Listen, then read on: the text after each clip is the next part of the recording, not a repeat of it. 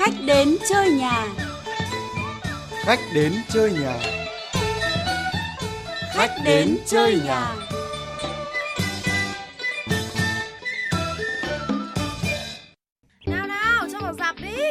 gì mà ghê gớm thế Ôi dồi ôi, toàn người nhà đoàn làm phim cả. Ôi dồi Ôi, ôi, xin các bác cứ bình tĩnh nhá. Mọi người muốn xem phim thì Không bình tĩnh à, được. phiền ra quầy mua vé giúp tôi một chút đi ạ. Này này, thế có biết chúng tôi là ai không? Vé gì mà vé mệt thế chứ lại. Toàn người nhà với nhau mà Gì? Vé vé cái gì Phức tạp quá gì. Rồi ạ. Người đoàn làm phim nhà mình cả đấy mà bây giờ đi xem phim lại còn phải mua vé Đây đây đây nhá. Các mà. bác bảo là người nhà của đoàn Ừ, phim chứ gì. Đúng rồi, chứ còn gì Đúng nữa. gì Đúng nữa rồi, đúng rồi, người nhà gì tôi là em đây, đạo đây, diễn đây, này, đây, tôi đây, đây, đây. Ừ. Này, thế bây giờ tôi gọi điện luôn cho nhà thơ Hoàng Nhuận Cầm đại diện đoàn làm phim nhá. Các bác chờ tôi, tôi gọi luôn đây này. Gọi luôn đi, gọi luôn đi gọi luôn Gọi luôn, gọi luôn đi.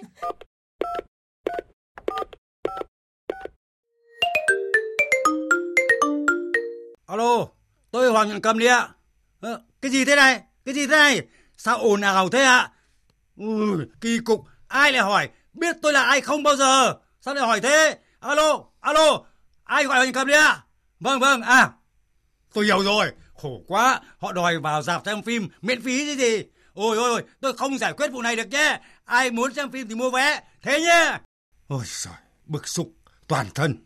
Lại, lại, lại, lại, còn, còn, còn phát luôn ra cái câu là biết tôi là ai không nữa. Chào anh Cầm. Ồ, xin chào, xin chào. Xin chào nhà báo Trần Anh Tú. Lâu quá anh em không gặp nhau nhỉ? Này, may quá. Hôm nay đang bức xúc quá, lại gặp nhà báo. Anh Tú ở đây, xin mời sẽ anh Minh giúp mình nhá. Bây giờ sao mà lắm người, oai lắm cơ Tú ạ. Cứ cậy quyền ỷ thế anh ạ. Đúng là ỷ thế cậy tiền. Ôi giời ơi, ôi giời ơi. Đúng là coi trời bằng bung. Ờ, sao ờ, đầu giờ sáng mà anh Cầm lại có chuyện gì bức xúc thế nhỉ? Ôi giời ơi, vừa vừa đấy làm cái bộ phim cũng được nhiều người yêu thích nhưng mà rồi cũng phiền phức quá cơ lại gọi đến lại lại lại cứ cứ mượn oai của mình mà mình có oai lắm đâu mà xong lại đòi vào xem phim mà lại không mất vé. Không chịu bỏ tiền để mua vé anh ạ. Thế mới khổ cơ. Nhưng mà cái cái ức nhất tức là lại cứ nói với cái nhân viên soát vé mà "Ừ, có biết tôi là ai không? Thế khổ quá ông nhân viên cũng phát rồ. Mà tôi nghe xong tội phát dại. À, đây cũng không phải chuyện riêng của anh Cầm đâu. Tôi thì tôi thấy cũng có nhiều nơi cũng có nhiều cái trường hợp như thế này. Có lẽ là chúng ta cũng phải trao đổi thêm một chút về cái chuyện này anh Cầm nhỉ? tôi là hoàng nhuận cầm. Tôi là Trần Anh Tú, chúng tôi đang trao đổi về chủ đề ỷ thế cậy tiền. Trèo lên pháp luật. Ôi giời ơi Tú này, đúng là câu hỏi này lại một lần nữa. Được nhắc đến khi mà đại gia bất động sản Vũ Anh Cường đã sử dụng nó một cách oanh liệt và khi bị phát hiện thì đã rõ ràng hành động là sàm sỡ hành khách nữ ở trên máy bay và kết quả là phải phạt 10 triệu đồng. Mà chả hiểu là có răn đe được gì không? Cái thói mà mà sàm sỡ cái thói mà ỷ thế cậy tiền ấy nhỉ? À, anh Cầm ạ, tôi tôi nghĩ rằng là không chỉ có một mình cái ông đại gia này ông đã nói ra những câu này và hành xử như vậy. vâng vâng Thực ra thì ngay cả trong trong thực tế cũng như là trên mạng xã hội thì chúng ta bắt gặp rất nhiều những cái trường hợp tương tự và tôi cho rằng là có lẽ là do anh ít tiếp xúc cho nên anh hơi ngạc nhiên nhưng còn tôi thì tôi thường xuyên tôi tiếp xúc với những cái tình trạng với những cái hiện tượng như thế này. Nó không phải là đơn lẻ. Ví dụ như nếu mà anh có thể tìm kiếm trên mạng thì anh có thể thấy ra được hơn 16 triệu cái kết quả liên quan đến câu mày có biết tao là ai không? hoặc là trên một cái một cái tìm hiểu cái dư luận xã hội của báo điện tử thì thấy rằng là 91% độc giả đã từng nghe thấy câu này thì tôi cho rằng câu này có lẽ là nó làm cái hiện tượng tương đối phổ biến ở trong cái xã hội mình ấy. thì là có lẽ là cái câu này họ cũng dám hỏi mình Tôi nghĩ là anh cũng là một người khá nổi tiếng ở trong xã hội thì không biết là vâng, anh đã từng bao giờ mà được hưởng hoặc là muốn mình được hưởng một cái sự ưu tiên nào chưa? Thú thực là các ờ, nhà thơ khác thì không biết thế nào, nhưng mà có lẽ tôi cũng không dám tận dụng cái cái quyền ưu tiên đâu, bởi vì thế nhà thơ nó nhỏ bé lắm. Mà tôi thấy đa số những nghệ sĩ đích thực mà đa số là là họ thường ẩn đi rất nhiều, ấy ít có cái cái hành vi mà cái cử chỉ mà là ỷ thế cậy tiền rồi vỗ ngực lắm. Mình là bị cái bệnh huỳnh hoang quá, ở ta mà. Có lẽ là cái việc này thì ờ, như anh vừa nói đó là nó không phải xuất phát từ cái vai trò cái chủ thể đó mà nó xuất phát tôi nghĩ là có lẽ từ một cái phong văn hóa của họ đọc ở trên mạng cũng như các cái trường hợp mà tôi biết thì cái việc những cái người mà tự cho mình một cái quyền này tự cho mình thường trực cái câu hỏi mày có biết tao là ai hay không? Thường là họ là những người mà có thể họ có tiền có thể họ có một cái quyền lực ẩn nào đấy nhưng mà cái phong văn hóa của họ chưa cao. Cho nên như anh vừa nói là có hai cái cách ứng xử. Những người nổi tiếng là thường ẩn mình đi không nhận về mình những cái ưu tiên. Tuy nhiên thì nhiều người lại mong muốn cho mình những cái ưu tiên, những cái ưu đãi ngoài luật, thậm chí là trà đạp lên pháp luật anh ạ. Đúng là như Tú phân tích mà, là cái phong văn hóa đấy. Này, nhưng mà mình có cái thắc mắc là không ạ? Liệu những cái đối tượng ấy có phải là dân anh chị, dân xã hội hay không? Hay là những cái người quần là áo lượt, có tiền bạc, có địa vị nhỉ? Chứ câu nói này tôi thấy là là nó cứ thế nào ấy. Cái câu nói mày có biết tao là ai ấy? Tất nhiên là cái câu nói đấy thì nó có vẻ như là dân anh chị. Nhưng mà tôi biết là ngoài những dân anh chị thì cũng có nhiều người là doanh nhân, nhiều người là cán bộ công chức hẳn hoi. Vâng. Họ vẫn nói ra những câu đấy. Thì tôi nghĩ rằng là câu đấy thì nó không còn là của dân anh chị nữa mà có lẽ là nó trở thành một cái thành ngữ thể hiện một cái quyền lực ẩn nào đó mà một số người họ tự cho rằng mình đang nắm giữ quyền lực đó. À, vâng vâng, cái này cũng có cái phần là ảo tưởng đấy anh ạ. Ừ. Cho nên là cái thói mà ỷ thế cậy tiền mà trèo lên pháp luật mà là cái hiện tượng này nó không dừng lại ở một địa điểm nào cả và ai cũng va đập cũng bắt gặp cả. Bản thân tôi như cái đoàn làm phim nhỏ bằng ngạt cát đó thôi mà là cũng bao nhiêu sự phiền toái vậy. Thế thì ừ. bây giờ này hai anh em mình thử phân tích cái này. Ừ. đây nó có phải là một cái thứ bệnh hay là chúng ta nhìn xa hơn nữa là những cái người sử dụng câu này chắc là có thể là họ cảm thấy có hiệu quả chứ trong cái việc mà là dọa nạt làm người khác sợ không? Cái câu nói này anh hỏi tôi có hiệu quả hay không thì cá nhân tôi cho rằng có hiệu quả ở một mức độ nào đấy, ở trong những trường hợp nào đấy. Và tôi cho rằng những người nói ra câu đấy, một số đối tượng là ảo, một số đối tượng ngáo về cái quyền lực của mình. Tuy nhiên, rất nhiều người, trường hợp trong số đó, họ có quyền lực thật. Sau khi họ nói câu nói đó ra, thì có thể có những trường hợp, có những người mà đang từ vị trí xử lý lại trở thành là người bị xử lý, có thể là bị cấp trên cao hơn nữa, kỷ luật. Hay là khi họ nói câu đấy ra thì những cái vi phạm của họ đã trở thành không vi phạm và không bị xử lý gì và tôi thấy rằng rất nhiều trường hợp là những người nói câu nói đó ra là họ được xử lý theo ý của họ tức là họ cũng ý thức được quyền lực của mình đấy chứ không phải là không đâu ạ Tú phân tích vừa rồi ngắn gọn nhưng mà mình thấy là xúc tích và đi thẳng vào vấn đề đấy. Thế thì bây giờ này, cái việc mà là ỷ thế cậy tiền trèo lên pháp luật nó không vâng. giảm thiểu đâu, nó nhiều hơn đấy. Thế thì xin mời Tú uống nước đi vâng. và chúng ta cùng lắng nghe cái nỗi bức xúc này có lẽ là không của riêng ai cả khi mà những thính giả quanh ta cùng lên tiếng về câu chuyện này những cái sự việc như này thì nó làm cho mình cái cảm giác của mình nó như là bị chai lì đi. Mình không cảm thấy quá bất ngờ trước những cái hiện tượng như này nữa. Và rõ ràng là cái vấn đề xuống cấp đạo đức xuống cấp văn hóa thực sự là cần phải ngồi để mà nhìn nhận lại. Nhiều lúc tôi cũng gặp những người họ có thái độ rất là hống hách gặp những người vậy thì mình rất là khinh thường họ khá là bức xúc và nó cứ gây ảnh hưởng hình ảnh xấu cho văn hóa ứng xử của người Việt Nam. Mình thấy hành động này thì ờ, không được và nó thể hiện sự bất công trong xã hội. Những người cậy thế cậy quyền có những cái hành vi là lạm dụng chức quyền của mình, tỏ ra mình là trên cơ của người khác.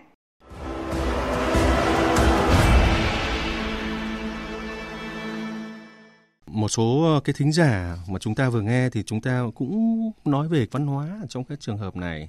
Ngoài việc gây bức xúc đối với cá nhân những người nghe hoặc những người xung quanh thì những cái hành động này nó không chỉ là văn hóa đâu thưa anh. Nó là những hành động vi phạm pháp luật anh ạ. Vâng vi phạm pháp luật vâng. Bởi lẽ là có một số quan chức có cái sự dung dưỡng cho những cái hành vi này.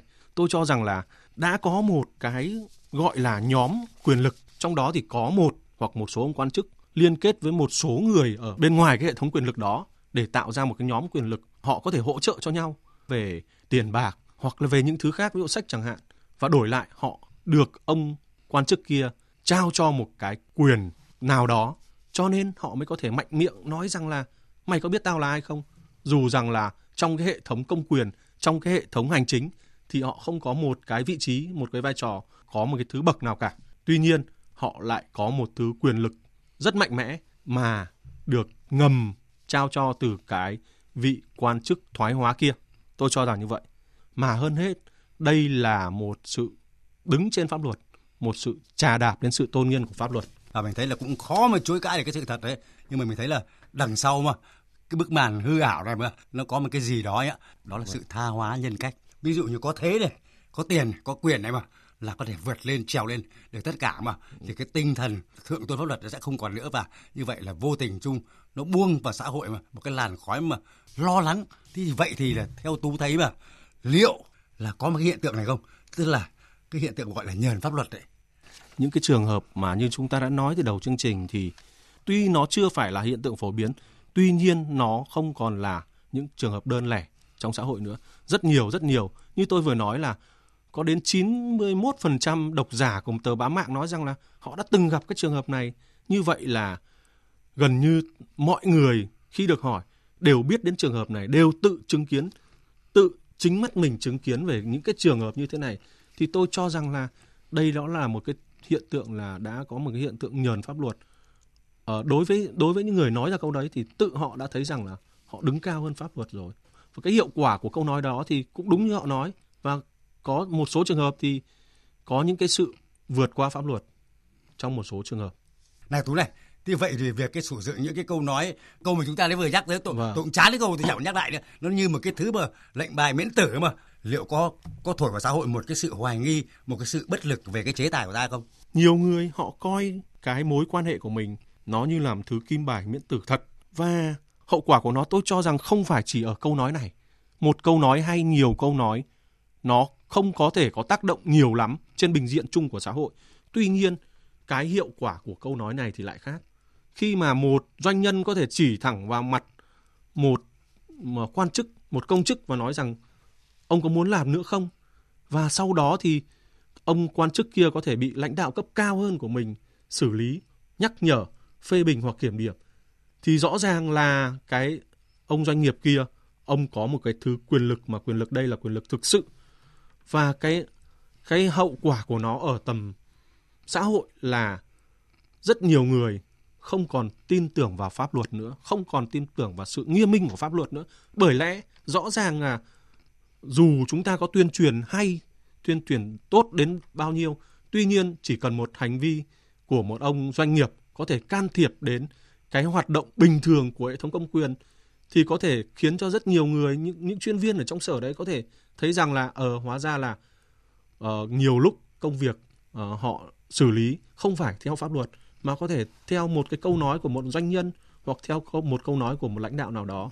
Vậy thì cái sự tin tưởng của họ đối với hệ thống pháp luật sẽ bị mất dần đi và cái tính uy nghiêm của pháp luật theo tôi cũng sẽ mất dần đi sau những cái câu nói này. Vậy thì và pháp luật của ta mà có cái điều gì đó dung túng cho những cái hiện tượng này không anh? Tôi thì tôi lại nghĩ thế này, cái hệ thống pháp luật của chúng ta là tương đối nhiều và tương đối đầy đủ, tương đối chặt chẽ. Trên bình diện chung thì không có sự dung túng. Tuy nhiên, phải thừa nhận rằng chúng ta đã có những cái con người có thể bẻ cong được pháp luật. Những người như Thuyết Buôn Vua ngày xưa hay là mới đây là Vũ Nhôm chẳng hạn. Đó là những cái ví dụ rất điển hình cho việc là một số cá nhân có thể tác động đến những quan chức thậm chí ở mức tương đối cao để có thể làm những công việc mà trái pháp luật có lợi cho mình. Vâng, rất là cảm ơn Tú. Xin mời Tú uống nước đi và cùng với Cầm và các quý vị khán giả chúng ta sẽ cùng lắng nghe vâng. cái tiểu phẩm của cuộc đời này. Dạ, dạ, dạ, em đã nhờ người xách thuốc ở bển về cho anh rồi đó, anh yên tâm. Dạ vâng ạ, ngày mai đúng giờ sẽ có trên mặt bàn anh anh nhé. Anh đừng lo quá, không lại tổn hại sức khỏe. Dạ, vâng vâng vâng, em nhớ rồi, em, em chào anh ạ. Cái gì đây hả? Dạ, thưa anh ạ, bên đối chuyện... tác họ đang yêu cầu mình xây dựng bản kế hoạch sản xuất chi tiết ạ. Sếp tổng bảo là phòng gì? kế hoạch mình phải làm và báo cáo anh ạ. Cái gì cũng phải chỉ bảo tận nơi. Các công ty trả lương cho các cô các cậu rong chơi đấy à hả? Dạ... Ừ. dạ cái gì? Triển khai rồi đưa tôi xem. Chiều nay phải có trên bàn tôi. Tôi là ai thì các cô biết rồi đấy. Rồi rồi ạ, vâng vâng em biết rồi anh ạ. Này ông kia, Chào đây. Lùi xe để tôi còn đỗ xe tôi vào đây. Đây là chỗ của tôi nhá. Tôi nói cho biết tôi là tôi đến trước anh. Đằng kia còn chỗ anh ra đấy mà đỗ. Này, ông tuổi gì mà đòi đỗ xe ở đây? Không biết đây là ai không? Thì anh là à? ai? Ôi trời, thì ông có nhìn thấy cái tòa nhà đằng kia không? Mắt tôi có mù đâu mà không thấy. Ủy ừ. ban nhân dân tỉnh cái gì? Ở đúng ấy, ủy ban nhân dân tỉnh đấy. Này, ông to nhất ngồi trong cái nhà đấy ấy, là chú ruột tôi đây này. Úi rồi, chú ừ, ruột. Chú gì á? Nghe sợ chưa? Thật không? Sợ chưa? Thế thì biến luôn đi trả chỗ xe cho tôi nhá, không là mất đường về đấy. Ai hỏi cái ông to nhất là ở tỉnh đây? Dạ dạ dạ vâng, có anh này nhận là cháu của chú đây ạ. Ơ ơ ơ thế ra ông ông ông ông chủ tịch đang ngồi trong xe ạ?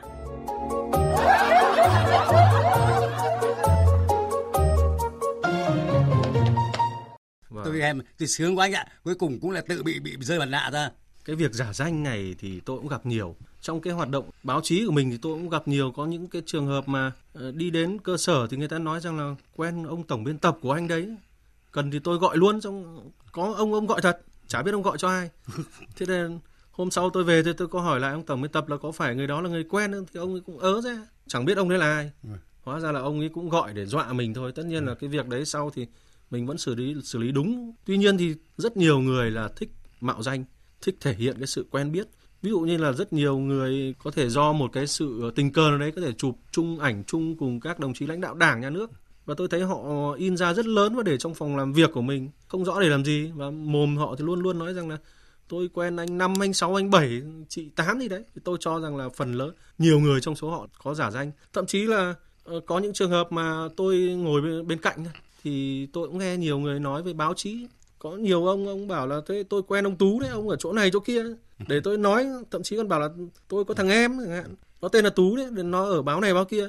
Để tí tôi điện cho nó đập cho một trận kiểu như thế. Và rõ ràng tôi ngồi bên cạnh thì tôi không biết ông này là ai cả. Thậm chí ông cũng không biết tôi vì tôi ngồi ngay bên cạnh. Vâng. ông cứ nói như là ông có thể điều khiển được mình. Cái sự giả danh không phải là là để gây uy thế mình đâu. Nó còn vi phạm pháp luật đạo đức nữa. Ví dụ như ông Nguyễn Tuân còn bị người ta giả danh nhưng mà mà lại mượn danh ông Nguyễn Tuân để đi vay tiền. Vâng như anh vừa dẫn chứng về trường hợp nhà văn Nguyễn Tuân ấy nhiều trường hợp và cái người bị giả danh họ còn chả biết. Có nhiều ông mà gọi đi khắp nơi để nói rằng là anh này anh kia chỉ đạo mà thậm chí cái ông quan chức ông có biết đâu.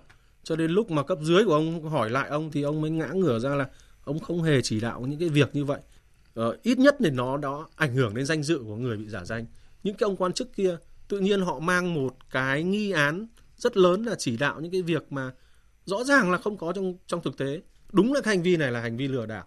Họ đã tạo ra một cái sự không đúng sự thật để trục lợi cho mình chứ không ai giả danh để cho nó vui cả. Mà đằng sau nó đều là những cái việc là trục lợi lợi ích đặc biệt là lợi ích về kinh tế anh ạ. Thế bên cạnh ấy mà cái điều mà tú nói mà anh thấy là cái cái cái cái chuyện mà giả danh này anh ạ xong lợi dụng cái uy tín của người khác để mang một cái sức mạnh ảo mà lại lại có lợi hại thực sự cho mình ấy thì tôi nghĩ nó không chỉ xảy ra đơn lẻ đâu bởi vì nó còn mang cái ảnh hưởng đến cái tầm khá rộng đấy có khi đến một quốc gia ấy. như anh à, và nhiều người cũng biết trên mạng xã hội họ cũng à, lan truyền cái chuyện là một cái vị quan chức của ta là chiếm một cái ghế hạng C của một uh, vị lãnh đạo người nước ngoài. À. Sau đó thì cái vị lãnh đạo người nước ngoài kia thì họ có về nước và họ có trả lời phỏng vấn về việc này. Thì tôi nghĩ rằng là ngoài những cái việc ảnh hưởng như trên chúng ta đã nói thì nó có thể phương hại đến cái danh dự và đến cái uy tín của quốc gia. Qua tú nói mình thấy rất là chia sẻ và cũng thấy tâm thiết thấy thực sự nhá.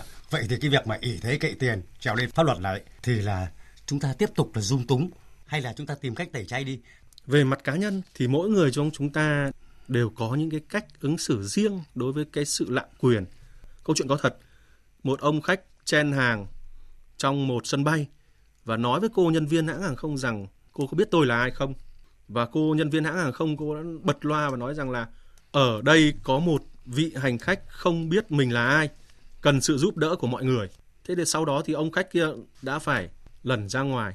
Rõ ràng là mỗi chúng ta đều có một cách ứng xử riêng đối với những cái hành vi như vậy và một trong những cái ứng xử của mỗi cá nhân của chúng ta là chúng ta tẩy chay nói không với việc đó nếu ông ta muốn có một cái sự ưu tiên ưu đãi riêng của mình thì chúng ta không đồng ý nếu cái sự ưu tiên đó không đúng quy định của pháp luật Vâng, cảm ơn Tú. Tú vừa rồi nhắc lên cái bức ảnh ở trong đời sống mà thì tôi được xem bức biếm họa anh ạ. Mà tôi thấy cái câu trả lời có lẽ là hay nhất anh ạ cho cái chủ đề của chúng ta hôm nay. Chỉ có người mất trí nhớ hoặc người bệnh thần kinh mới không biết mình là ai ông ạ thì tôi thấy là cái câu trả lời là cực hay thế thì này ờ, chúng ta hãy cùng nhau lắng nghe và cùng tìm hiểu xem người dân mong đợi điều gì trong cái câu chuyện mà chúng ta đang trao đổi hôm nay không phải uh, cứ có quyền có thế là lợi dụng để uh, bắt ép người khác là phải làm theo ý của mình. Xã hội có những cái thành phần ngang ngược cậy mình có tiền có quyền muốn làm gì làm mình lên án những hành vi này. Kể cho dù là ai vẫn phải phạt nhưng mà không thể phạt theo kiểu 200 nghìn mà người ta đang phản ánh. Phạt nó phải ra phạt phạt rõ ràng luôn ấy. cần phải lên án và tẩy chay những hành động như thế chắc chắn là mình mong muốn cái hiện tượng đó sẽ chấm dứt rồi. Mình hy vọng là dù có ở đâu đi chăng nữa thì những hành vi xấu thì cần được lên án. Cho dù họ có là ai và có địa vị quyền thế như thế nào đi chăng nữa. Như vậy thì xã hội mới có thể văn minh được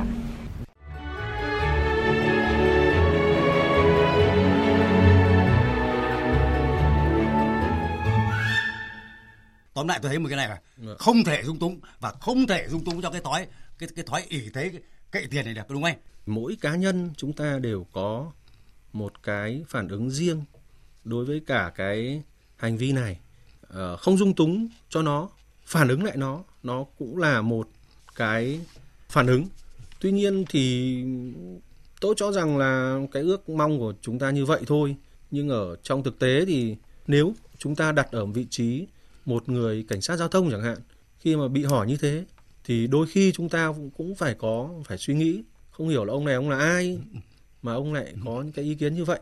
Hoặc thậm chí thì tôi biết rằng có những cái trạm cảnh sát giao thông thì họ đặt ra một cái lệ lệ thôi là cho phép người vi phạm gọi điện thoại đến người thân thoải mái trước khi mà xử lý cho phép gọi tất cả mọi người quen biết. Nhưng mà có thể thấy rằng là ở trong xã hội thì chúng ta vẫn là sợ bóng sợ gió. Ờ, ở, ờ, chúng ta vẫn có cảm giác e ngại trước những cái người mượn oai hùm như vậy chúng ta vẫn e ngại trước những người dám nói ra câu nói rằng là mày có biết tao là ai không? Tôi rất đồng tình với việc là mỗi người chúng ta phải có một cách phản ứng. Nhưng mà tôi e rằng là ở những người nhất là những người mà uh, thực thi thi hành công vụ ví dụ như cảnh sát giao thông hay một số người như bảo vệ hay là thường trực cơ quan thì có lẽ cũng hơi khó xử đối với họ. Nhưng mà giả dụ như này thì tôi nghĩ là chắc không ai dám lợi dụng đâu. Tức là tôi muốn đang nói mà mà cái chỗ mà họ lợi dụng ấy cái kẽ hở ấy thì bây giờ trên toàn toàn bao công có ai nói là có biết bác tao là bao công không mà? Thì tôi nghĩ bao công làm sao là có cái thằng cháu dở hơi như thế được. Tôi nên vâng. rất muốn đi trong đời sống là có rất nhiều bao công. Thì không để người ta lợi dụng được. Cái tinh thần để xóa bỏ đi cái ỷ thế cậy quyền đấy mà nó cũng phải được dội từ trên. Anh ạ thì không có chỗ để họ nương tựa để để nơi ẩn nấp đó đúng không đừng biến cái quyền lực của mình thành cái nơi ẩn nấp cho những cái thói hư thật xấu ấy. Tôi đúng không thế thì tôi nghĩ này hình như là chúng ta còn thiếu cái văn hóa tự chịu trách nhiệm và đã đến lúc cái văn hóa này mà phải được khơi thông trong xã hội anh ạ tôi thì tôi cũng đồng tình với anh. Thực ra thì uh, lâu nay chúng ta vẫn có một cái gọi là văn hóa thì nó hơi quá có một cái tâm lý là ỉ lại. Xảy ra trường hợp là lôi những người này người kia quen biết ra để có thể giúp đỡ chúng ta làm những cái việc đó để có thể vượt qua những cái khó khăn nào đó trong cuộc sống. Thì tôi cho rằng cái tính tự chịu trách nhiệm của mỗi cá nhân có có lẽ là còn còn hiếm. Chúng ta không dám đứng ra nhận cái trách nhiệm của mình trong mỗi sự việc và chúng ta đều mong chờ một cái sự giúp đỡ nào đó. Thì trong nhiều trường hợp tôi nghĩ là nó sẽ xảy đến những cái câu nói mà rất là vô văn hóa. Để không dung túng cho những câu biết là không mà để họ ý thế đấy mà thì có lẽ những cái bậc cấp trên ừ. có có quyền lực cái ạ và có trách nhiệm mà thì có lẽ phải làm một cái tấm gương sáng ngời đây. Vậy thì cái kính chiếu yêu mà thì những kẻ lợi dụng chắc không đến gần được ạ bị thiêu cháy ngay đúng không anh? Vâng ban chấp hành trung ương cũng vừa có một cái chỉ thị về trách nhiệm làm gương ấy. tôi nghĩ rằng ở đây thì có cái trách nhiệm của cái người lãnh đạo đó, cái trách nhiệm chính của kẻ mạo danh, nhưng vẫn có trách nhiệm của ông lãnh đạo đó nếu trong ngày thường, trong mọi hoạt động, trong mọi chỉ đạo, trong công tác, ông đều làm đúng pháp luật, chưa bao giờ có tình trạng là chỉ đạo sai, chưa có bao giờ có tình trạng ưu ái người này, người kia, chưa bao giờ có cái thư tay hay những cú điện thoại can thiệp trái pháp luật vào các hoạt động của cấp dưới, thì tôi nghĩ rằng là không có một ông cấp dưới nào có thể hiểu sai nếu có người mạo danh. Nếu chính họ là một cái tấm gương về việc chấp hành pháp luật, về việc không can thiệp vào công việc của cơ quan một cách trái pháp luật, không để vợ con can thiệp vào công việc của mình, thì tôi nghĩ rằng không ai có thể mạo danh họ được, sử dụng cái oai của họ để làm việc trái pháp luật được. Và như vậy thì trong dân gian cũng sẽ không có những cái giai thoại như kiểu rằng là một ờ, anh nào đó mà đến có việc gì đến một cái bộ kia thì người ta sẽ hỏi là đã hỏi chị Lệnh chưa? ông không bằng cổng bà đấy. Đối với mỗi cái sự việc ở trong cơ quan của mình uh, mỗi cán bộ lãnh đạo cần phải nêu cái tấm gương của mình về việc chấp hành pháp luật về việc không để vợ con người thân can thiệp vào công việc của mình. Thì tôi nghĩ rằng ừ, cái tình trạng này nó sẽ giảm một cách đáng kể đấy. Vậy thì thưa nhà báo Trần Anh Tú, bên cạnh cái điều mà Tú vừa nhắc đến mình thấy rất là quan trọng, nó gần như là cốt lõi đấy anh ạ. Nhưng mà còn cái chuyện này nữa này, để cho cộng đồng, để người dân không im lặng, tức là không run sợ trước những lời đe dọa, những cái sự cậy quyền y tế và cái thói hung ác này nữa. Nếu lên tiếng có tin rằng mà cái thói xấu không có đất để sống đâu. Một cái điều nữa mà mỗi người không có tòa án nào không có cái chế tài nào bằng cái chế tài của chính bản thân mình mỗi người phải có một chế tài của chính mình tức là phải tự chứ mình chịu trách nhiệm đừng bao giờ nói dại nhá anh tú nhà báo tú hay nhà thơ cầm mà phải đi mượn là có biết ông này là ai không mà nếu tôi sai đứng lại rút ví tiền ra mà giả nhá. Chứ không phải là có biết ông này không? Có biết ông kia không? Mà thì tôi nghĩ là cái tinh thần này cũng quan trọng. Tức là có một cái chế tài ở trong chính cái tinh thần cái ý thức kỷ luật của mình mà của mỗi người dân ấy. Thì tôi nghĩ rằng là trước sau thì chúng ta cũng thực hiện được cái ước mơ tức là tiêu diệt được hoàn toàn cái thói ỷ thế cậy tiền và trèo lên pháp luật. Anh thấy thế nào? Vâng tôi cũng hoàn toàn đồng tình với ý kiến của anh cầm. Cái sự tự ý thức của mỗi người là một cái điều nó quan trọng. Thế nhưng mà như tôi đã từng viết ở một cái bài báo là chính tôi trong một vài năm trước đây, tôi cũng đã từng nói một cái câu nó tương tự như cái câu mày biết tao là ai. Tất nhiên là nó không vô văn hóa như vậy, nhưng mà cái sắc độ nó là giống nhau. Tôi cho là sắc độ nó là giống nhau. Và thực ra đến bây giờ, mỗi lần mà tôi đi qua ngang cái khu vực đấy, tôi cảm thấy rất là nóng mặt, cảm thấy rất là xấu hổ. Vậy thì cái việc mà tự mỗi người tự điều chỉnh nó cũng cũng là cái điều đúng. Nhưng mà tôi nghĩ rằng trong một cái tổng thể thì việc chúng ta xây dựng một cái hệ thống pháp luật hoàn chỉnh, thực thi hệ thống pháp luật một cách đúng đắn thì nó sẽ tác động ngược lại. Nó sẽ khiến cho rằng là tôi hay ai đó thì không thể nghĩ ra hoặc là không dám bật ra câu nói đó. Ở trong mọi trường hợp trong uh, những cái hoàn cảnh hiện tại thì tôi nghĩ rằng là sự uh, góp mặt của mạng xã hội hay là của báo chí cũng có một phần. Ví dụ chúng ta đưa lên những những hành vi sai đó cái hành vi mà mượn quyền của ông uh, doanh nghiệp hay của ông thanh tra giao thông khi mà đánh một người trong sân bay chẳng hạn thì cái sự lên tiếng của cộng đồng cái sự lên tiếng của dư luận thì nó cũng góp phần làm cho tình trạng nó bớt đi, làm cho những người mà chuẩn bị nói câu đó, chuẩn bị có những hành động như vậy thì họ cũng phải tự biết kìm chế lại mình. Có lẽ cả câu chuyện anh em mình có lẽ bàn mãi không hết đâu, nhưng đều toát lên một cái khao khát không chỉ của tú, của cầm mà của những người dân nữa.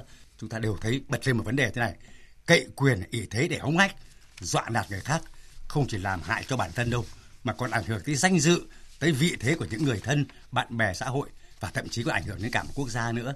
Và đã đến lúc những cái thói quen và những suy nghĩ rất là tai hại này cần phải được tẩy chay bằng ý thức, bằng trách nhiệm và những chế tài pháp luật nghiêm minh, đủ mạnh để mà gian đe, để ngăn chặn lại ạ. Và như vậy thì một xã hội văn minh, thượng tôn pháp luật sẽ nhất định là không có chỗ nào cho cái lối hành xử thô tục và kém văn hóa, kém đạo đức và táo hóa về nhân cách như vậy. Có đúng không anh tú? Vâng tôi cũng đồng ý với anh à, ở những cái ờ, điều mà anh vừa nói. Tôi cũng mong rằng là trong cái tiến trình mà xã hội đang càng ngày càng dân chủ đang càng ngày càng văn minh thì tôi nghĩ rằng cái hiện tượng này sẽ càng ngày càng giảm giảm đi và tôi cũng mong rằng là đến một lúc nào đó mà khi mà mình search ở trên Google thì mình sẽ không còn thấy những cái hiện tượng cậy quyền cậy thế. Chúng ta khi search cái câu mày có biết tao là ai hay không? thì có thể chỉ tìm thấy những cái câu nói từ nhiều năm trước chứ còn sẽ không có những câu nói ở thực tại. Tôi, tôi mong rằng là trong cái, cái tương lai mà tương lai rất gần chúng ta có thể uh, thực hiện được cái mong ước đó nhất trí với tú đấy bởi vì tôi nghĩ rằng những điều này chúng ta bắt buộc phải làm không thể không làm được không làm được xã hội chúng ta không văn minh không tiến lên được anh ạ tưởng vâng. nhỏ mà cái việc này không nhỏ được và vâng. người ta có thể làm được mọi điều nếu người ta thực lòng mong muốn hãy sống tốt khi mà ta đã chọn cùng nhau sẽ chia buồn vui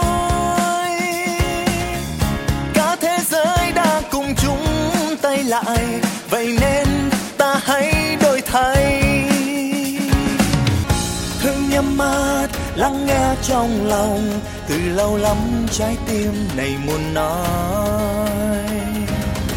Hãy góp sức giúp cho mọi người, hãy cùng nhau nhưng đổi thay bóng lẫn lao. Hành động nhỏ bé sẽ mang lại niềm vui, khó khăn sẽ vượt qua để tin vào cuộc sống hành động hôm nay góp chung vòng tay để cho quanh ta niềm vui vút bay.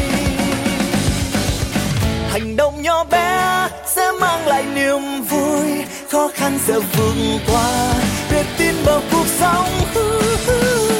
Hành động hôm nay góp chung vòng tay để cho quanh ta niềm vui vút